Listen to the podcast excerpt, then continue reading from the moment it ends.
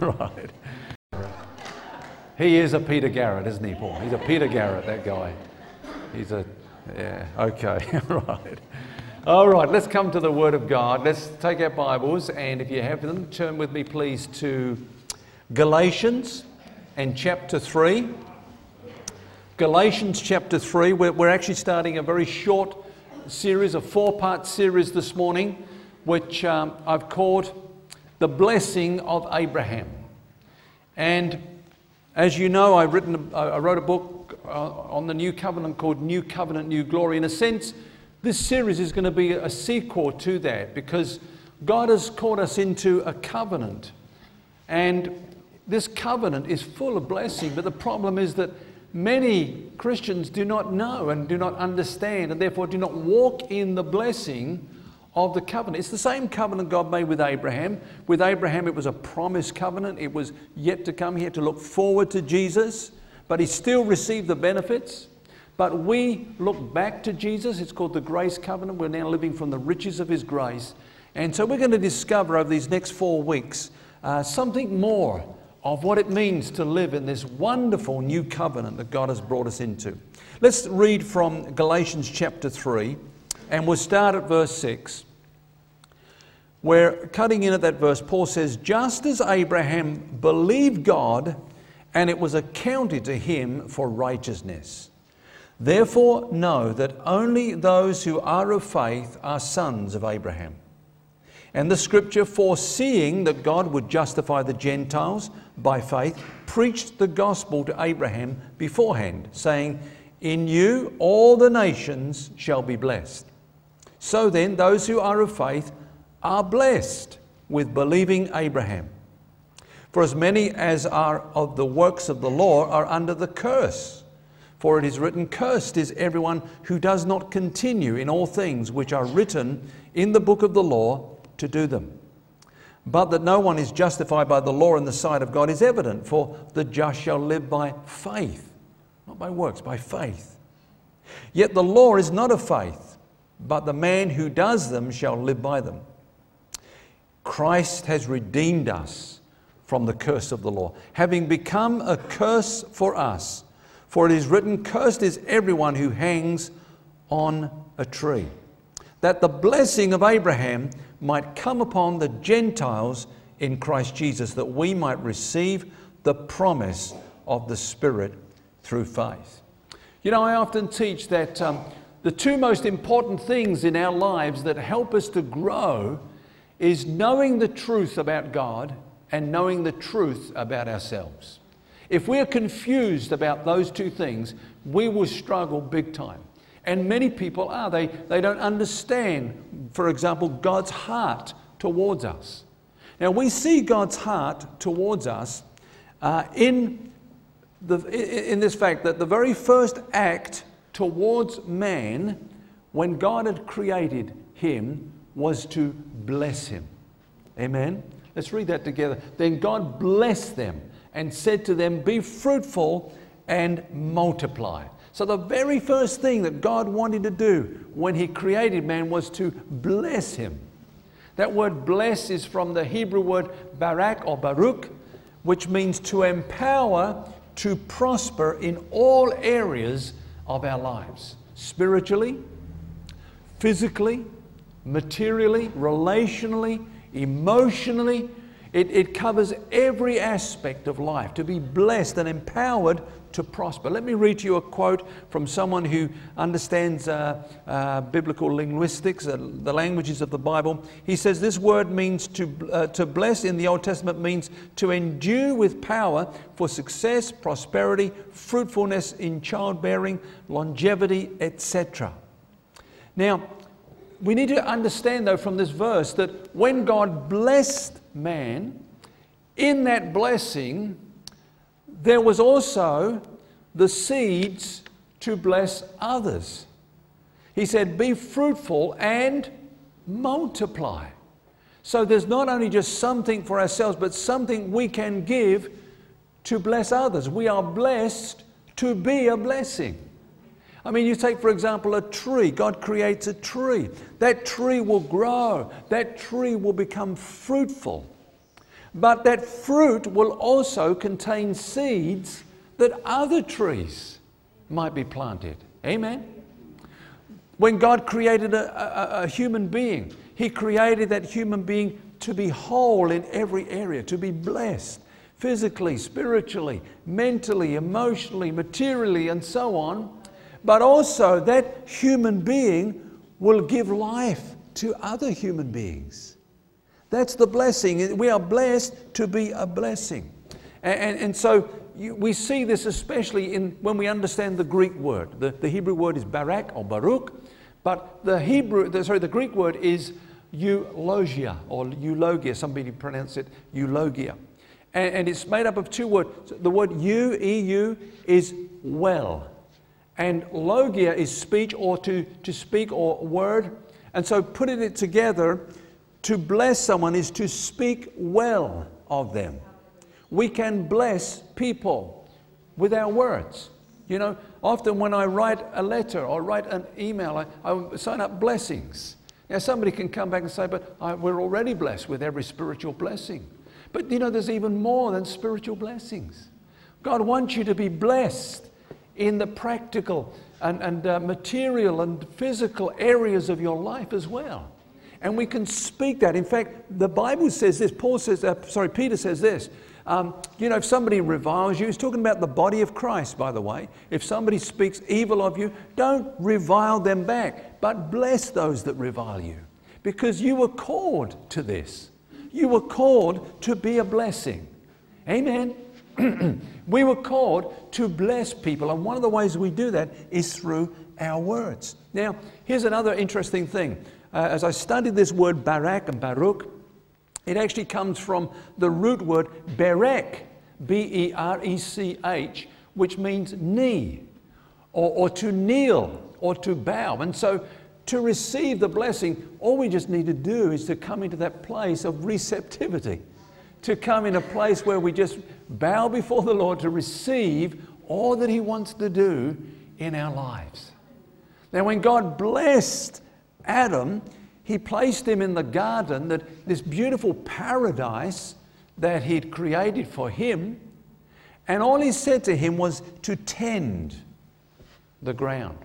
That word tend means to cultivate, to serve it, to work it, to dress it, to, to bring forth the life and the fruit that is in the ground. Now, now we cannot, I mean, the, the miracle of life is fascinating, isn't it? You, you get a packet of seeds uh, from, from the shop, and uh, you know, there's life in those seeds, but they, they can lie there for months, they can lie there for years if you don't put them into the ground, right? But if once you plant them, we don't know and fully understand how the soil works with the seed and the light and the air and the sunshine, and it brings forth life out of this little seed comes this life. And so all we're doing, we're not creating the life, it's already there. We're tending it and bringing it forth. That's what that word bless means. It means that we are empowered to prosper in all areas of our lives. Now, the foundation of blessing, of course, is a right relationship with God, to be connected to God. And that's why we see that in the fall, when Adam sinned and was disconnected from God, from the life of God, there was a reversal of the blessing. In fact, this is how you know that we're blessed in every area because you see how man was impacted in all those areas. The first thing he felt was shame. He knew that he was naked. He was always naked. No sense of shame before, rather, a sense of the glory of God was upon him. But that was gone. He felt shame. The next thing he felt was guilt. He heard the voice of God walking in the garden. He ran from God. Guilt, sin consciousness. The next thing we find there's a huge disruption in relationships. You know, when God calls them to account, Adam blames Eve. He's happy to see her take take the rap for, for his problems, his mistakes. The woman you gave me. And God says to the woman, you know, uh, your desire shall be towards Him and He will rule over you. In other words, there'll be this codependency. We'll look to one another to meet our needs, which we cannot really find those needs fully met in one another. And people will take advantage of that in those relationships. There'll be this ruling and ruling over thing. And we see that in relationships today. And, and, and worst of all, you know, the Bible says this that, that thorns and thistles and weeds began to grow, and instead of tending, there was toiling. There was toiling. In other words, what God originally gave us, we will have to work to get now. That's the law. That's the curse of the law, dear friends. And, and, and all that happened because of this disconnection from God. But God promised the Savior. The moment the fall came in, He promised the Savior. He said to the serpent, The seed of the woman, the seed of the woman will come and bruise your head. In other words, overturn all the damage that you brought in, undo that, reverse that again to bring blessing back to creation because God's plan is to bless us. And we see also in the garden that the last thing that God did before they left the garden was He replaced the fig leaves, that which they were trying to cover up with, and He took the skins of animals whose blood had been shed and covered Adam and Eve. A picture of the fact that one day we would be clothed again with righteousness because of the blood of Jesus. Amen. And, and so the, the curse would be overturned and we'd be restored to blessing again in all areas of our lives. Now, let's pick that up. We're talking about the blessing of Abraham because when God called Abraham, his prophetic program of redemption kicked in. Let's go to Genesis chapter 12. Genesis chapter 12 and uh, verse 1. This is the commencement now, the outworking of what God intended to do, what He promised He would do in restoring the blessing of God upon man. It says in verse 1 of Genesis chapter 12 Now the Lord had said to Abram, Get out of your country, from your family, and from your father's house, to a land that I will show you. I will make you a great nation. I will bless you. I will bless you and make your name great, and you shall be a blessing. I will bless those who bless you, and I will curse him who curses you. And in you, all the families of the earth will be blessed. Now, that's the beautiful promise of redemption. The promise that you will be blessed, and the foundation of that blessing is that you will be connected to me again in the right way. Now, as, uh, as we read on, we, we, we know that God begins to speak with Abraham about the seed that will come through. That's how he will bless all the families of the earth. The, the seed that will come forth from you. In that seed, all the families of the earth are going to be blessed. Amen? And, and so later on, we see that Abraham believed God and it was counted to him for righteousness. Just as we believed in Jesus. From that moment, we were made righteous. I don't think many of us understood that. We knew our sins were forgiven. We kind of had some idea, you know, we're going to go to heaven one day. But the full revelation of what it means to be righteous has been an unfolding thing.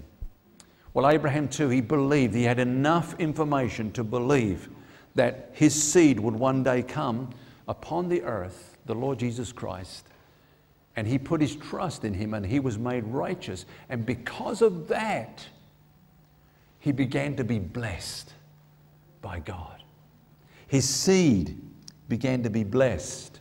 You know, Bible scholars know very much that uh, the, the seed of Abraham, there's the physical seed, the Jews, and the spiritual seed. We read in Galatians, those who are of faith are the seed of Abraham. Amen? That's the church, that's us.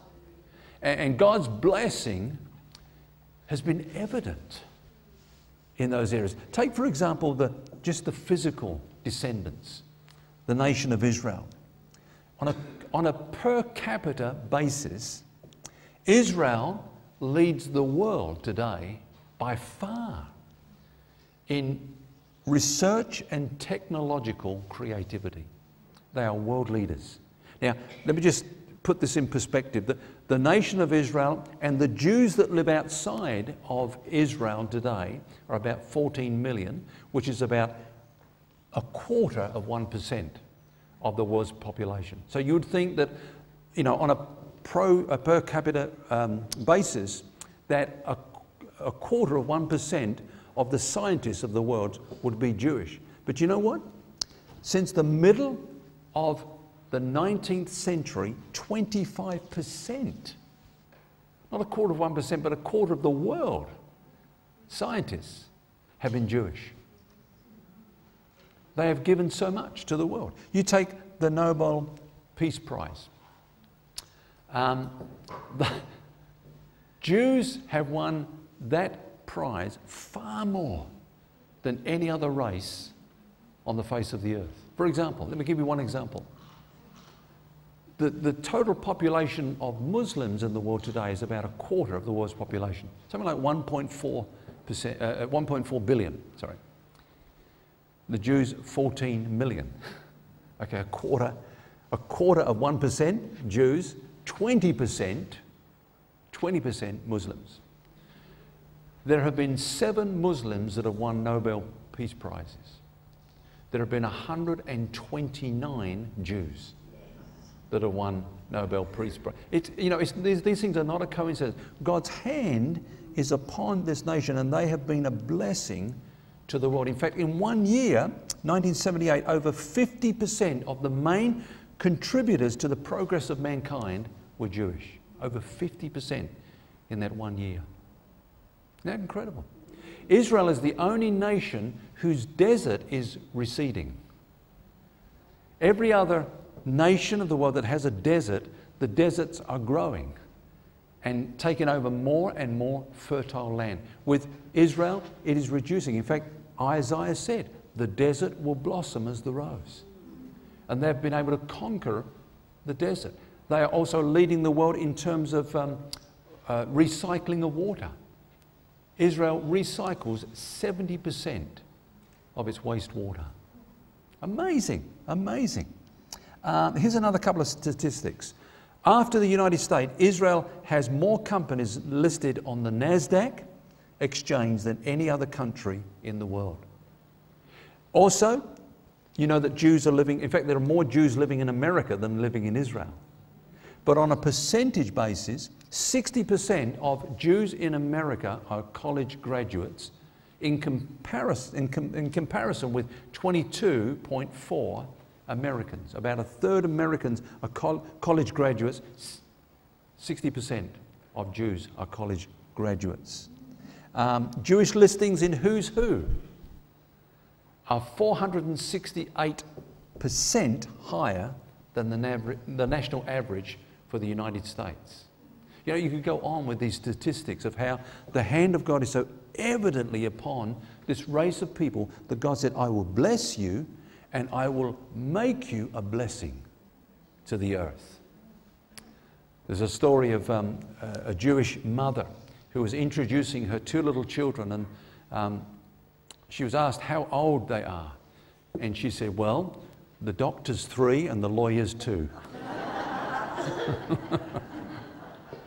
they're blessed and they know they're blessed. They expect to succeed. Anyway, how does that work out with the spiritual seed of Abraham, who, who are us? Now, let's just go back to that passage that we started uh, with this morning. And uh, let me just quote to you. Sorry, this is what God said to Abraham. I meant to quote this. This is what God said to Abraham. He said, In your seed, all the nations of the earth shall be blessed. Now, he repeated it twice Genesis 18, verse 18, Genesis 22, verse 18.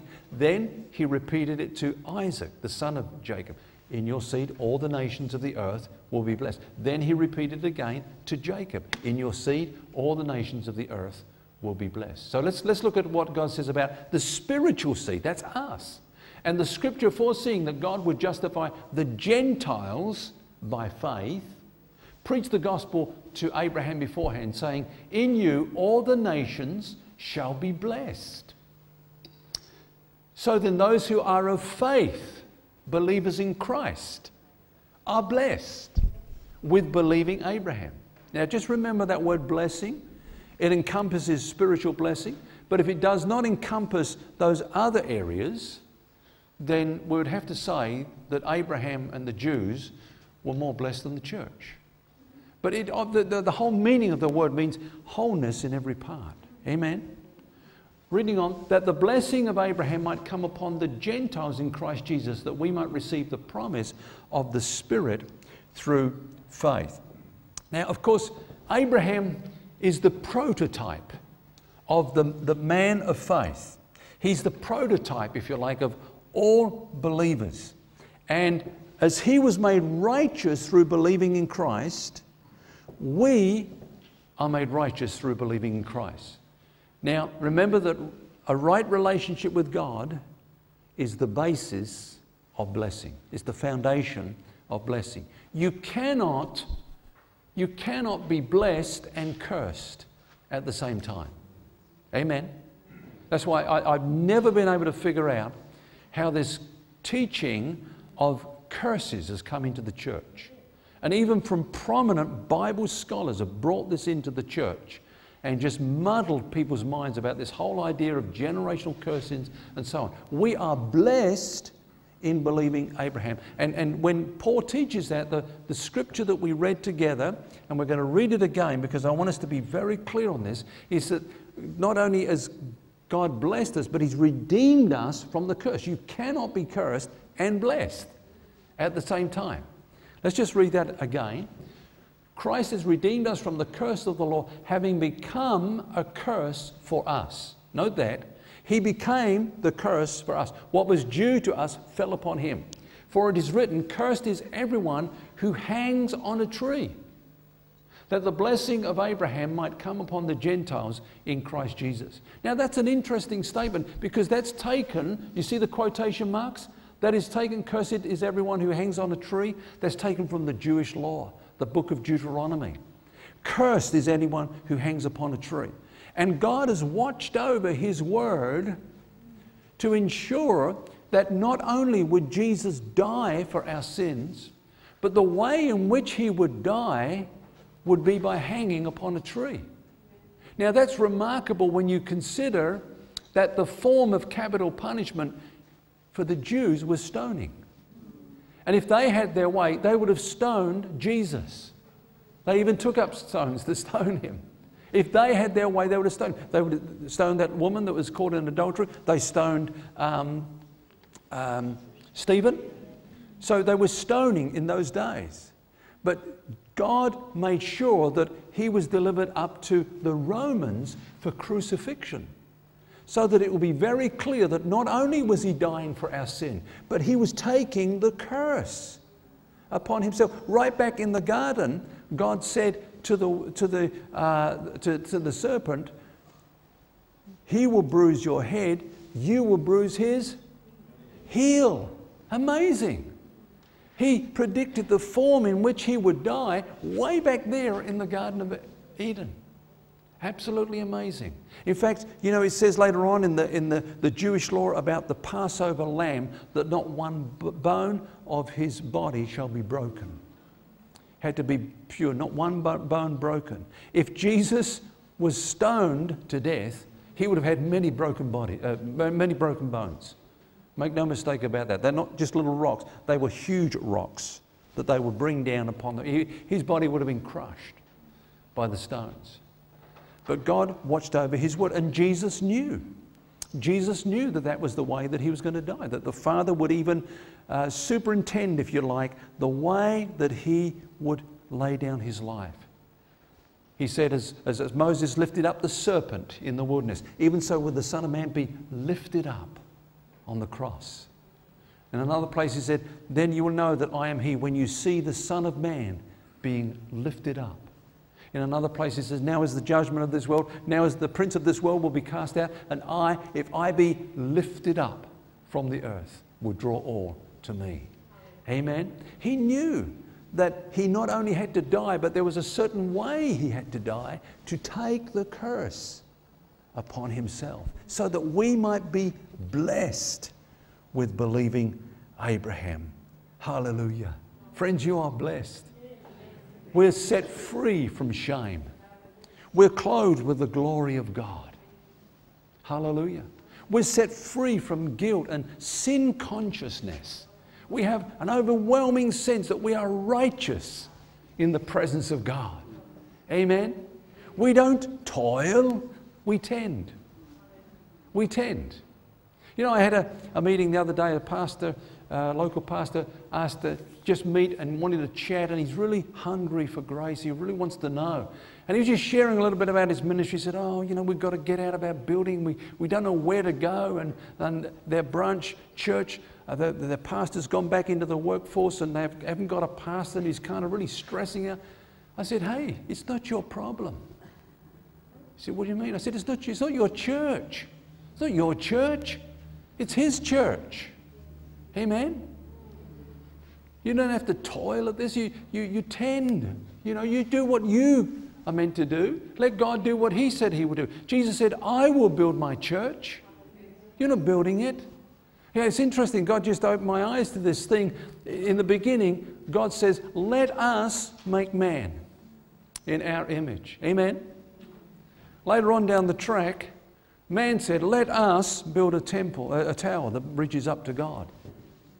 That's man trying to do it all, trying to be God. Amen? Jesus said, I will build my church. You get brochures through, I do, through my letterbox from, from conferences. Let us rise up and build. Let us expand. Let us go forth. Let us. Friends, we've got to do what God wants us to do. I just tend the church. I preach the word, I counsel, I pray, I visit, I do all those things. I'm tending to bring forth the fruit, but Jesus is building. Amen. One sows, another waters, but God gives the increase.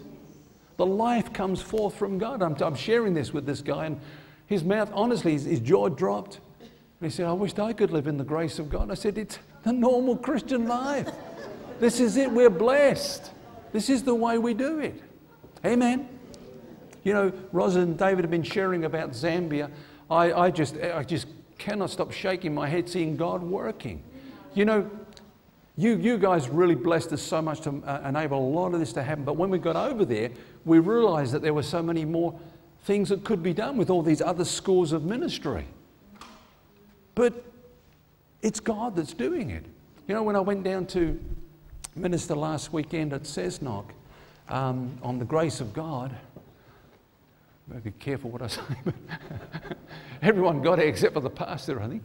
But, uh, um, you know, I started sharing. What I said, I said, look, you know, we, we've got some books and DVDs and CDs and, and everything that's sold this weekend, we're going to put it into our ministry for the, the schools of ministry, DVD schools of ministry in Zambia. At that time, we were trying to work out how much we needed to get going with these ones that you've just been hearing about. Because we've asked you for so much and you've given so well. And, and, and I just really felt that, you know, we can do this. And so the amount that came in to get these things going, which was to pay for the rent for two months in both schools, Kitwe and Ndola, and other expenses, I can't get everything now. Uh, because then we believe that the pastors, once they get a taste of it, will put a little bit in each week and they'll be able to be self funding. That's, that's what we believe. The amount that came in through the sale of all my DVDs and, and books was just short of that amount. And uh, while I was there in Cessnock, there was a couple that drove all the way up from the Blue Mountains, about three hours. There's some good friends of ours have taken about three groups of people through This Is the Life. I think they're on their third group now. Uh, that's, that's taking every chapter, going, you know, and, and people come into grace just beautiful. They just love the grace of God. They drove all the way up, and she wasn't well. She was sick, and she, they drove up. We had a meal together. And then just as they dropped me off, he just said, Oh, look, we just want to give you something for your ministry. And you know what? It was the exact amount that we needed to get these schools going. So I'm sharing this with the pastor. I said, This is the grace of God. This, this happens all the time. We just you know, we just keep shaking our head and see, watching God move. He said, I will build my church. It's not my church. This is not my vision. It's His vision. We're not toiling, friends. We're tending because we're in the grace of God. Amen? Now, somebody might say, well, okay, that's how it was in the beginning. But then man sinned, and so the blessing became a curse. So, doesn't that apply when we sin? Are we back into the curse? Is God going to catch up with us and, and, and, you know, smash us because of our sin? Answer no. And the reason is because the Bible says that God does not now impute our sin unto us. See, that's the difference between Adam and Abraham. Adam was not in a place of righteousness, he was a place, in a place of innocence. Innocence with the potential of falling, which he did and was out of the favor of God. But righteousness is to be placed permanently in a relationship of favor with God because of the finished work of Jesus who has fulfilled the law of God. Amen. And has become the curse for us. Paul says this God was in Christ reconciling the world to himself, not imputing their trespasses unto them. Hallelujah. God does not impute your trespass and your sin unto you. You say, but He's a holy God. Yes, and He does that consistently with His righteousness because He's imputed your trespasses to Christ. And now He imputes Christ's righteousness to you. That's the blessing of God, dear friends. In fact, it's two verses later where Paul says that, you know, God made him who knew no sin to become sin for us, that we might become the righteousness of God in him. Hallelujah. That is absolutely amazing, but that is the blessing and the favor of God.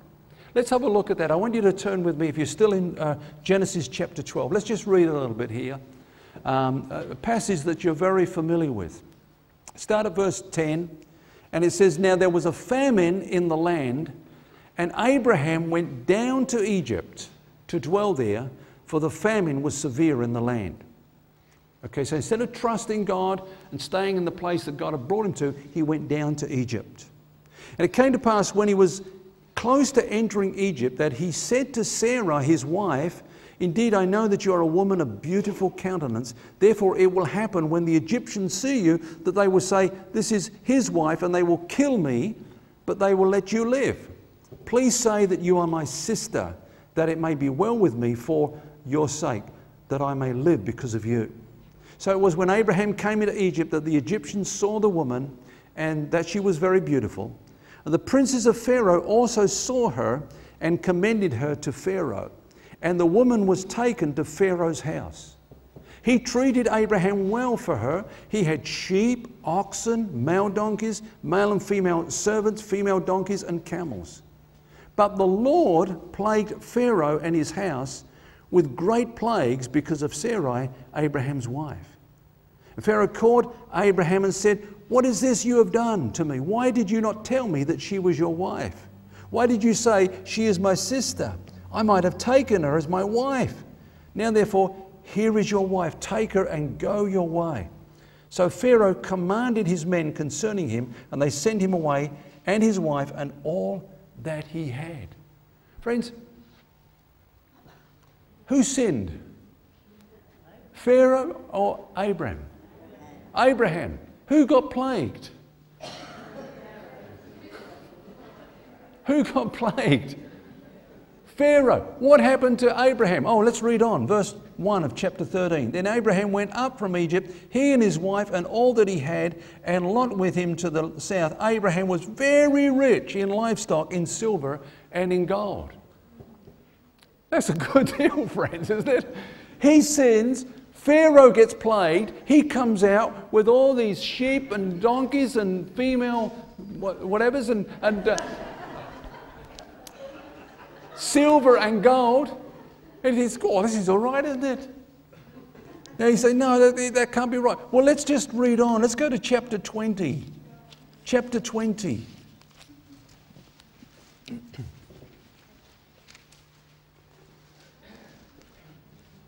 And he's gone now to Gerar, which is, I believe, the, the land of the Philistines. And in verse 2, he says, Now Abraham said of Sarah, his wife, She is my sister. He said the same thing again. And Abimelech, king of Gerar, sent and took Sarah. But God came to Abimelech in a dream by night and said to him, Indeed, you are a dead man because of the woman whom you have taken, for she is a man's wife. But Abimelech had not come near her, and he said, Lord, will you slay a righteous nation also? Did he not say to me, She is my sister? And she, even herself, said, He is my brother. In the integrity of my heart and innocence of my hands, I have done this. Friends, every time I read this, I can't help feel sorry for this guy. I know about you. And God said to him in a dream, Yes, I know that you did this in the integrity of your heart, for I also withheld you from sinning against me. Therefore, I did not let you touch her. Now, therefore, restore the man's wife, for he is a prophet, and he will pray for you, and you shall live. But if you do not restore her, know that you shall surely die, you and all who are yours. So Abimelech rose early, as you would, in the morning.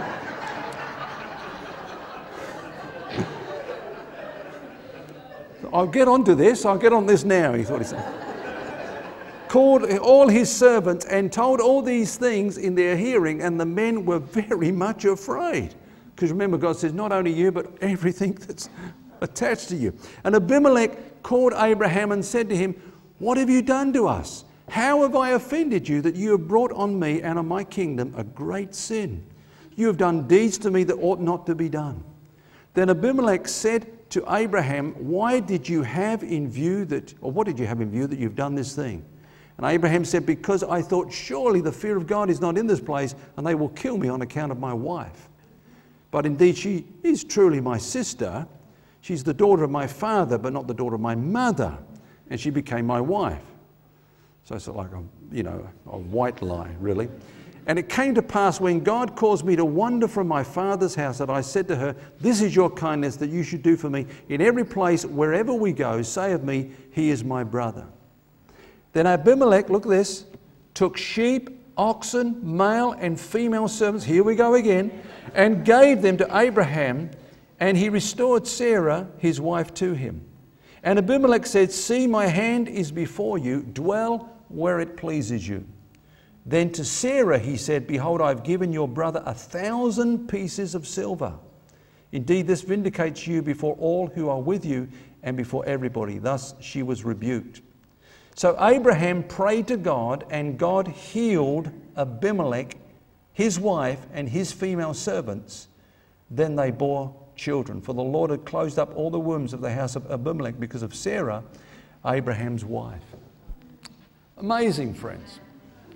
Amazing. Why is it? You know, who sinned? Once again, Abraham. Who gets rebuked by God? Abimelech.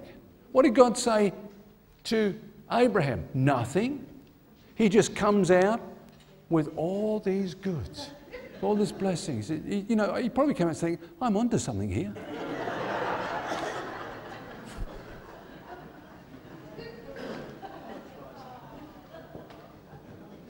David, in the midst of Romans chapter 4, when he's talking about the righteousness of God, he says, Blessed are those whose lawless deeds are forgiven, whose sins are covered. Blessed is the man to whom the Lord shall not impute sin. God does not impute sin against you because he imputed all your sin to Christ at the cross. Amen. The Bible says that God is love. And love does not keep a record of wrongdoings. Love does not keep a record of sins. The new covenant promises, I will be merciful to their unrighteousness, and their sins and their lawless deeds I will remember no more. Now, you know me, friends. A lot of people would say, man, that is dangerous preaching this morning. You know, you've just given people a license to go out and sin. There are always consequences for sin. Those consequences do not come from God.